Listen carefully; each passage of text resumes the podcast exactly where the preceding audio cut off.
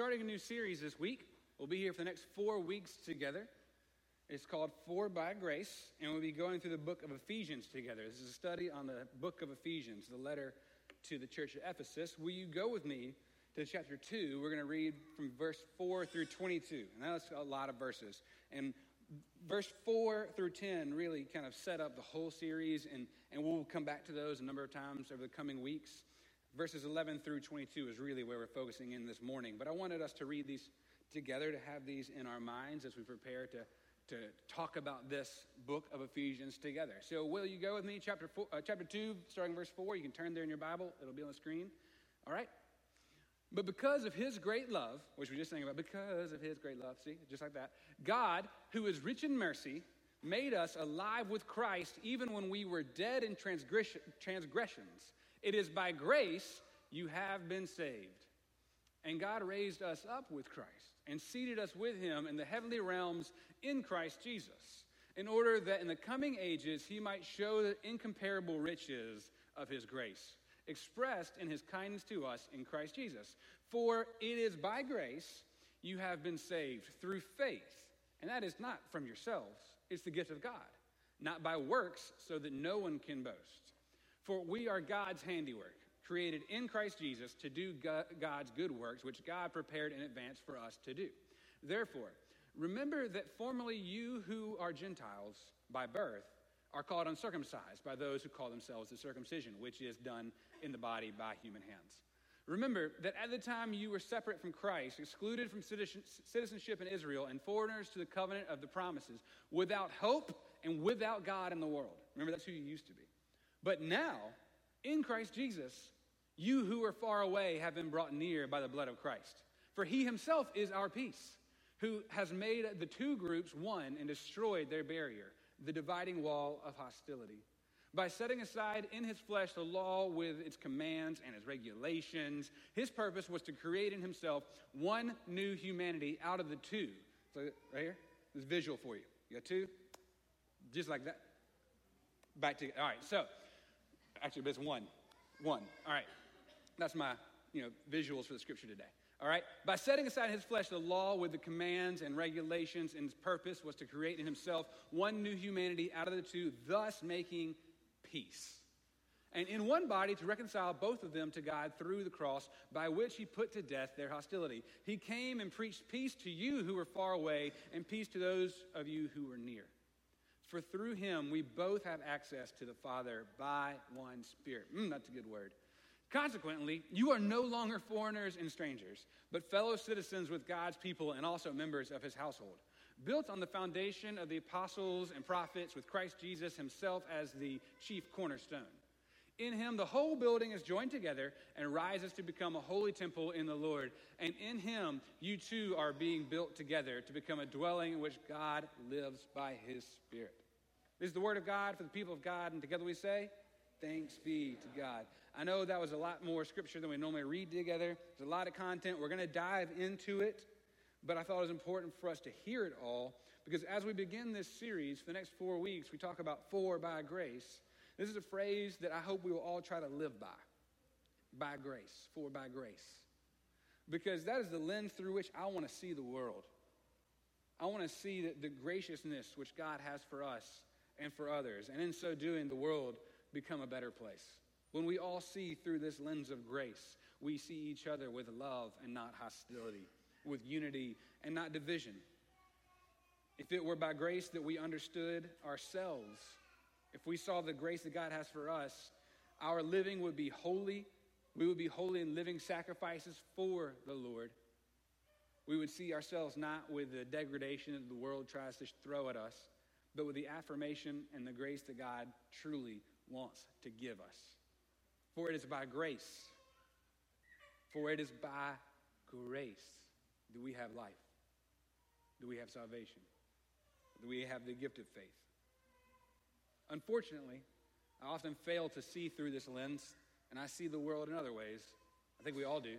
It's the cause of sin and the brokenness of humanity. And this letter addressed to Ephesus, attributed to Paul, helps us reframe our vision towards God and understand that our focus should not be on this world in the ways it calls us to live, but on God and the ways in which God calls us to live. So over the next 4 weeks, we'll be covering four main themes from Ephesians. We won't go verse by verse throughout the entire book because I could not do that in 4 weeks. I couldn't do that in 10 weeks because there's so much content in it. And if we're going line by line, it would just, I'd be preaching for an hour, which I want to do, but I just don't know that y'all would want to stay. So I'm not going to do that. We're just going to cover the four kind of big themes from the book of Ephesians. We're going to celebrate that together. And this morning, to begin, I would like to preach from the subject, the Holy Catholic Church. And yes, you heard me right. I know you came to a Protestant church this morning. You came to a Methodist church. We're not Roman Catholic. But just hear me out. Give me about 20 minutes. I'm going to try to make sure that it'll be as clear as possible as we understand what it means to be the Holy Catholic Church. So will you pray with me? Let's pray together. God, we thank you for your word. May it always be a lamp unto our feet and a light unto our path. May the words of my mouth and the meditations of all of our hearts be acceptable in your sight, O Lord, our strength and our Redeemer. And all God's people said, amen. Amen. Have I ever told you the story about whenever I asked for Brianna's parents' blessing for us to get married? It was, 6 years ago now, our fifth anniversary was just the other day. We were dated for a year, engaged for a year, been married for 5 years. And it was, Brianna, if you didn't know this, was Roman Catholic before we got married. And she was raised in the Catholic Church. Her elementary school, middle school, high school, all in the Catholic Church. Her whole family is Catholic. Most of her friends growing up were all Catholic. She even thought at one point she'd become a nun. I'm serious, it's true, you can ask her. She thought she used to watch Catholic TV, for fun, and she thought she'd become a nun until she got to college and met this stud, and she's like, I don't know. I'm just kidding, it wasn't my fault, The whole time we were dating, Brianna and I, we went to 3 worship services every Sunday. We went to the 2 that I would lead in Prattville, there's an 8:30 and then an 11 o'clock service, and I would help with 8:30, and I lead worship for the 11, and then we would go to evening mass at Holy Spirit Parish in Montgomery. It was the Life Teen Mass, and her family would go to the evening mass because it was more conducive for the younger children, and so we would go to 8:30, 11, and 5:30 worship services every Sunday for 2 years. And it was interesting to do that while I was in seminary to really kind of compare the Catholic Mass against, compared to what our Methodist liturgy looks like and such. But I tell you, all these things to convey the extent of Brianna's Catholic heritage and the faith to which her family is still deeply convicted and will always be deeply convicted towards. Because when Brianna and I got serious about marriage, we knew it was going to be a shock to her parents that she wanted to marry this bearded long hair that was on his way to being ordained in the United Methodist Church. And likely going to be even more of a shock and difficult for them whenever she told them or I told them that she felt convicted about transferring her church membership to the United Methodist Church so that, as a way of covenanting together to be in ministry as a couple. Because we've always said it that way. It's never my ministry or my appointment. This is our appointment. We're in ministry together. We serve God as a couple, as a family. I'm definitely not the only one in ministry in my family. Let me tell you that right now. Brianna ministers to so many people. But never in my life have I been more terrified than that evening when I took Brianna's parents to Maruko Pasta, which we have one over. This is the first town I've been in that had another Maruko, and I drove by it. I was like, I'm not going there. I'll tell you why. We went to Maruko Pasta because Brianna ran cross country and track and field at Huntingdon. They had a meet at Emory where I was in graduate school. And so we went to the meet, and then I took them to dinner afterwards, and Brianna went with her team to dinner. And we had a very cordial dinner. It was great, lighthearted. It was fun. I have a great relationship with my in-laws, and even always have had a fun, jovial kind of relationship. And I was sure, by me asking them to go to dinner after been dating about a year, surely they knew something was up. But if they knew, they gave no indication. They were not about to try to start any type of conversation about our future. And it was just all right, dinner's over. The bill's been paid. And I hadn't said anything yet. And under the table, I'm literally, to this day, I still shake just thinking about it. I've never been more scared about anything in my entire life. And we get to the end of the dinner and everything, and I say, all right, so there's something I wanted to talk to y'all about. I told them about how much I love Brianna, about how great she is, about how thankful I am for them, for the love they've given her, for the way they've raised her. Just all these things I'd rehearsed in my head to make myself sound, better than what they probably imagined I was going to say or do. And so, the top of my, maturity that I could muster, probably the most mature moment of my life, actually. I tried as much as I could, but before I could even get all of it out, they started crying, tears. like literal, oh my gosh, literal tears welling up in their eyes. And I thought, oh, nope. They were not happy tears. And we started talking more about it. And like as the conversation went on, I was like feeling worse and worse. I was like, oh my gosh, I'm like breaking their hearts. They're going to like disown Brianna. They're so upset with me. Like, am I going to make it out of this restaurant? Like, will we? Like all these thoughts of just like terror started going through my mind. And so at the end of the conversation, at the end of the dinner, I said to them, I was like, you know, I don't expect your blessing right now. I know y'all need to talk about it. I know you need to think about it and probably talk to Brianna. And so please don't feel like rushed to tell me something right now. But in the head, you know, you're just saying that, like, just like a nice way, like hopefully they actually would say something like, we don't love it, but we'll give you our blessing and we'll come around to it. But no, they're like, okay, cool, we'll talk about it. Guess how long it took them to talk about it? 4 months.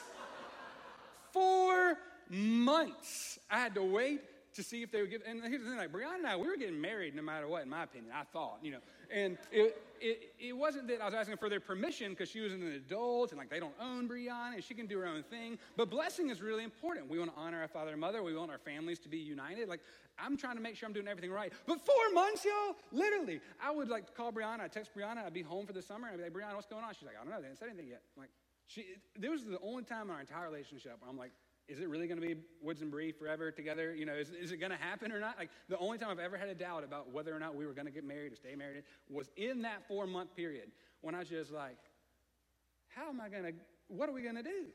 And the thing about it is, you know, in no way did I think her parents didn't like me. In no way did I feel like they were questioning my integrity or my ability. It wasn't the fact that I had a lack of income. You know, that wasn't a big deal. It wasn't my hairstyle. It wasn't my questionable choice in clothing. It wasn't the fact that I listened to rap music. It was none of those things. It was mainly the fact that I was not Roman Catholic. And one of the things I found so fascinating about Dauphin Way is the amount of former Catholics that are members here. And like, I'm not gonna ask you to raise your hand, because if so, like 60% of the congregation raise your hand right now. Because what's so funny is, I think every couple I meet, like one was a Catholic, one was a Baptist, and y'all got married, and you're like, hey, let's go to Dauphin Way. And all the people that laugh, you know, that's you. That's like the majority of the congregation. But what's been so good about that for me and for Brianna is like, man, there's a lot of conversation to be had. There's a lot of grace to live into, and there's a lot of collective experience that we all share. And so as I tell this story, maybe many of you can identify with kind of what I'm talking about this kind of the deep-seated nature of Brianna's parents' conviction about us getting married. It wasn't that they were concerned that I was this terrible person. It was they had a deep conviction about their faith that compelled them to believe that the Roman Catholic Church was the way to ultimately experience God in the fullest sense. And they wanted that for their daughter. In fact, they wanted that for me. They wanted us to experience God in the most full way possible. And to do that in the mind of the Catholic Church is to do that as a Catholic. And so in no way do I ever fault them for being apprehensive or thinking the way that they did then or even today, because I know they want the best for us because they love us. And I imagine when August gets older and we have a conversation like this, I'm going to want what I believe is best for her, and she's going to maybe not always think that is the best thing for her. Maybe some parents can identify with that right now, right? You're like, no, this is what you should do, and the kid's like, no, I don't think that's what I should do. Like, I'm sure there might be a chance that I will have that type of conversation as well. We are all products of our experiences, our choices, and our beliefs. That's what makes us who we are, our experiences, our choices, and our beliefs. And if we're convicted enough to believe something strongly in a way that allows those beliefs to govern the way we act, and we think that is the most preferred method of doing life, the way we should live, it would make sense that we want to share that with others, and that we would want to encourage them to live likewise. That's the basis for evangelism. That's the reason why we tell people about Jesus. We know this great life, and we want you to experience the fullness and the goodness of God's grace. However, what I often end up doing with that conviction of I've got a good life, I've got things figured out, is I want to talk about, this is kind of what I want to talk about this morning, is that more often than not, instead of celebrating all the things that make me who I am and make our beliefs what they are, I tend to disparage and denigrate others' beliefs because they're different from mine. Have you ever done that? Like, I know my beliefs and my convictions, and so, like, I don't believe what they believe. They must be wrong. So can you believe that they believe that? You know, that's kind of the essential way for humans to look at religions and denominations, right? We often look at those who are not us as being less than us or being different than us because they don't believe what we believe. We are better than them because we believe this and they believe that. And if you believe that, then you're dumb. You can't know what's right from wrong.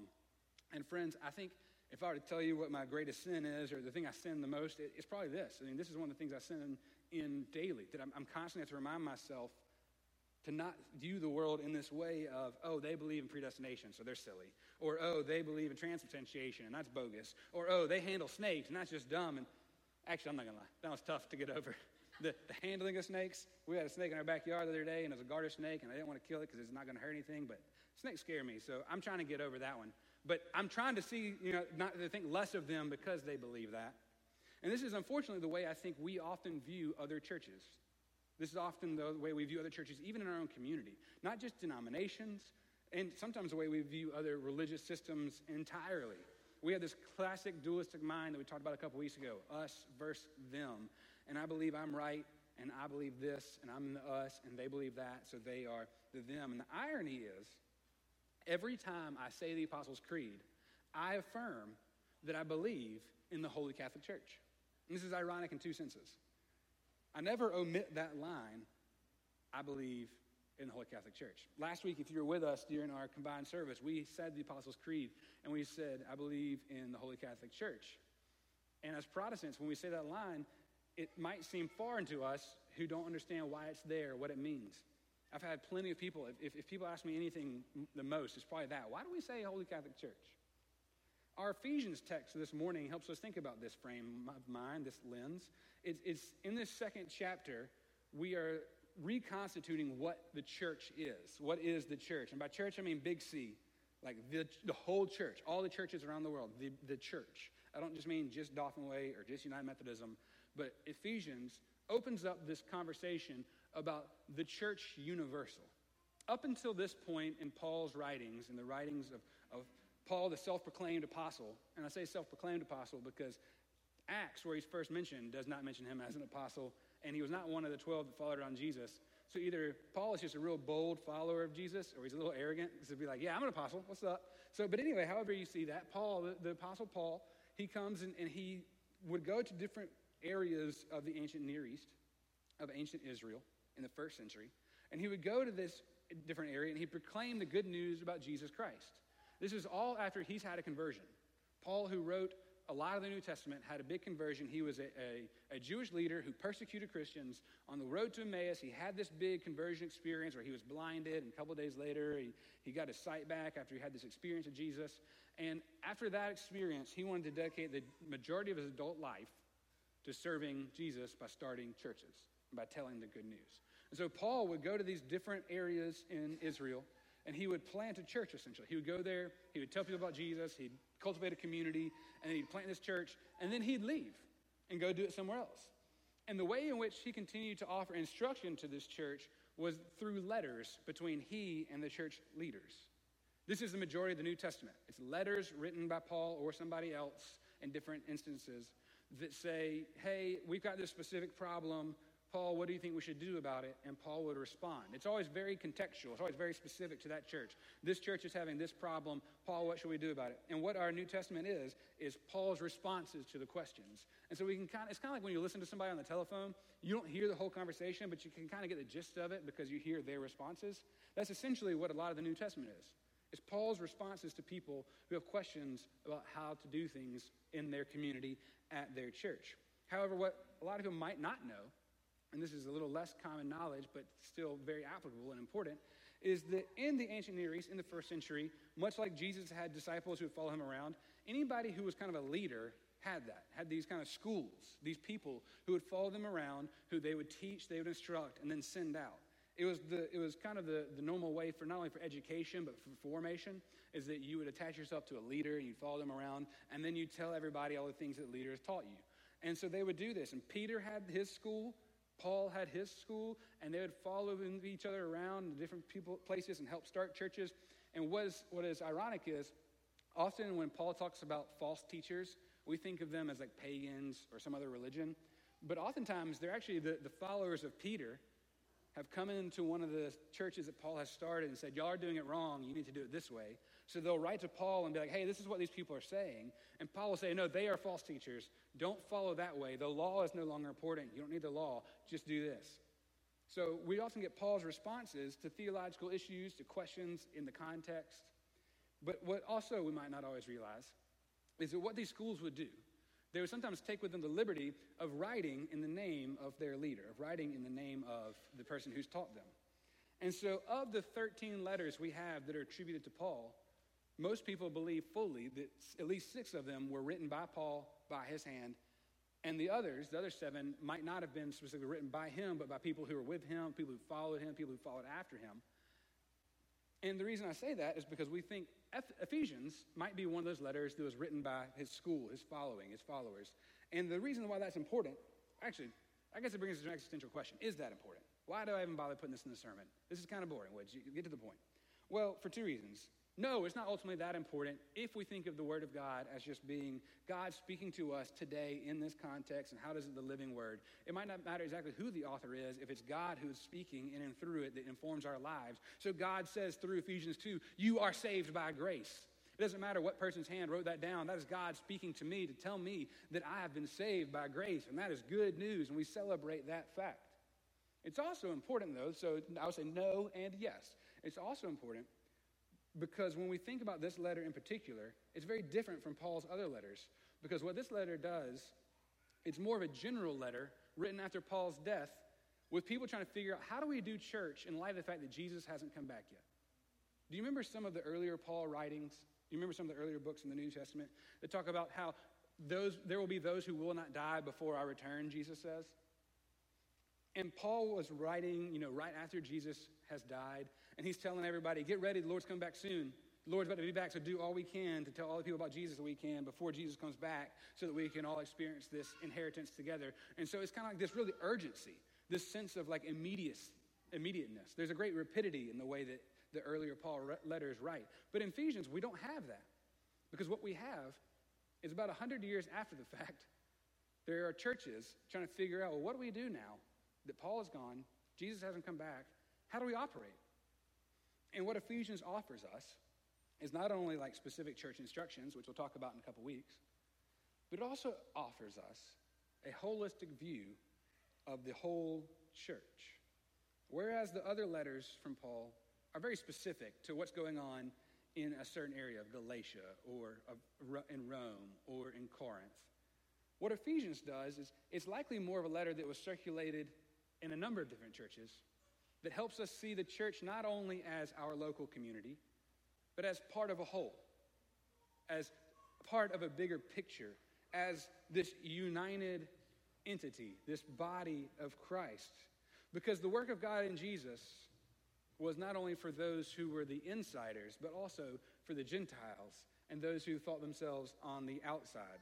Chapter 2 said, therefore remember that you formerly were Gentiles by birth, and then there were those of you who were circumcised. Remember, though, at the time that you were separate from Christ, excluded from citizenship, you were without hope and without God. But now in Christ, you who were once far have been brought near. This is not only a message about individual personal salvation, that we were far from Christ because of our sin, but also that those who were not part of the church can now be part of the church. Those who we used to exclude, Christ wants to include. And that's a good word. And that's a good message. And when I think about that word for us today, when I think about what is Ephesians speaking to us today, this reality of unity and inclusion has far-reaching implications as we think about what it means to be the church. This word helps us realize that we can look at our Christian landscape that has divisions and segments and is just broken in a lot of different areas, but that our differences are not that we don't have the same inheritance in Christ, and not that they don't get the good news. Ultimately, what we should be seeing is the fact that God is at work in all the churches, that God is working in places beyond our own experiences. This is convicting for me because it reminds me that no matter how right I might think I am, that I should not look at my sisters and my brothers as less because they don't believe what I believe. that I should not think, well, y'all don't understand Jesus. Y'all don't have a relationship with the Holy Spirit. Y'all don't truly know the work of God.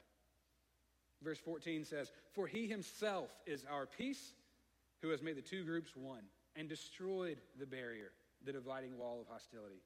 By setting aside in his flesh the law with its commands and its regulations, his purpose was to create in himself one new humanity. In him, one body, to reconcile both of them to God through the cross. For through him, we both have access to the Father and the Spirit. And that's a word I want us to be able to sit with this morning, to celebrate. The word Catholic actually means universal. The words Roman Catholic denote a specific group of Christians. Roman Catholics are capital R, capital Z, Roman Catholics. But whenever I say, I believe in the Holy Catholic Church, lowercase c, Catholic, I'm saying I believe in the universal church. I believe in the church beyond Dauphin Way on its own. I believe that God is at work all over Alabama, all over the country, all over the world. There might be time and spaces that divide us. There might be geographical distances between our communities and our congregations. But we together are united in Christ, and we cannot let our denominational differences decide who is better and who is worse, and who is more right and who is less right. In Christ, we have been brought together in unity by the Spirit. So I pray that we take the time to get to know more about our own beliefs, not so that we can use them as arguments against other people, but to be able to celebrate them and talk about them in an affirming way. Instead of trying to denigrate others and look down at those who we don't understand or those who we see as different, we instead see the commonalities between us and say, thank God that Christ is at work in your life. Because Christ is at work in my life, and I want to talk about it, and I want to share that, and I want to know what it's about for you as well. May we be the church that does not look at our former traditions that we might come from, or the traditions of others, and think, thank God I'm not them, but say, thank God they are who they are, and that we together are the church. As Ephesians says, we are no longer foreigners and strangers, but fellow citizens with God's people and also members of the household, built on the foundation of the apostles and the prophets with Christ Jesus himself as the cornerstone. In him, the whole building is joined together and rises to become a holy temple in the Lord. And in him, you too are being built together to become a dwelling in which God lives by the Spirit. That is a good word, that together in Christ, we are united in faith. Will you pray with me? God, we thank you for your word. We thank you for the unity that you offer us in your church, through the church. God, we ask that you help us not see our sisters and our brothers as other or different or less, but to celebrate the ways in which you are at work across denominational lines, the ways in which you are at work in all people's lives, the grace that you are extending to this world that we might not understand. Let us give thanks that you are a God that is bigger than our limitations and beyond our imagination. In the name of the Father, Son, and Holy Spirit, we pray. Amen.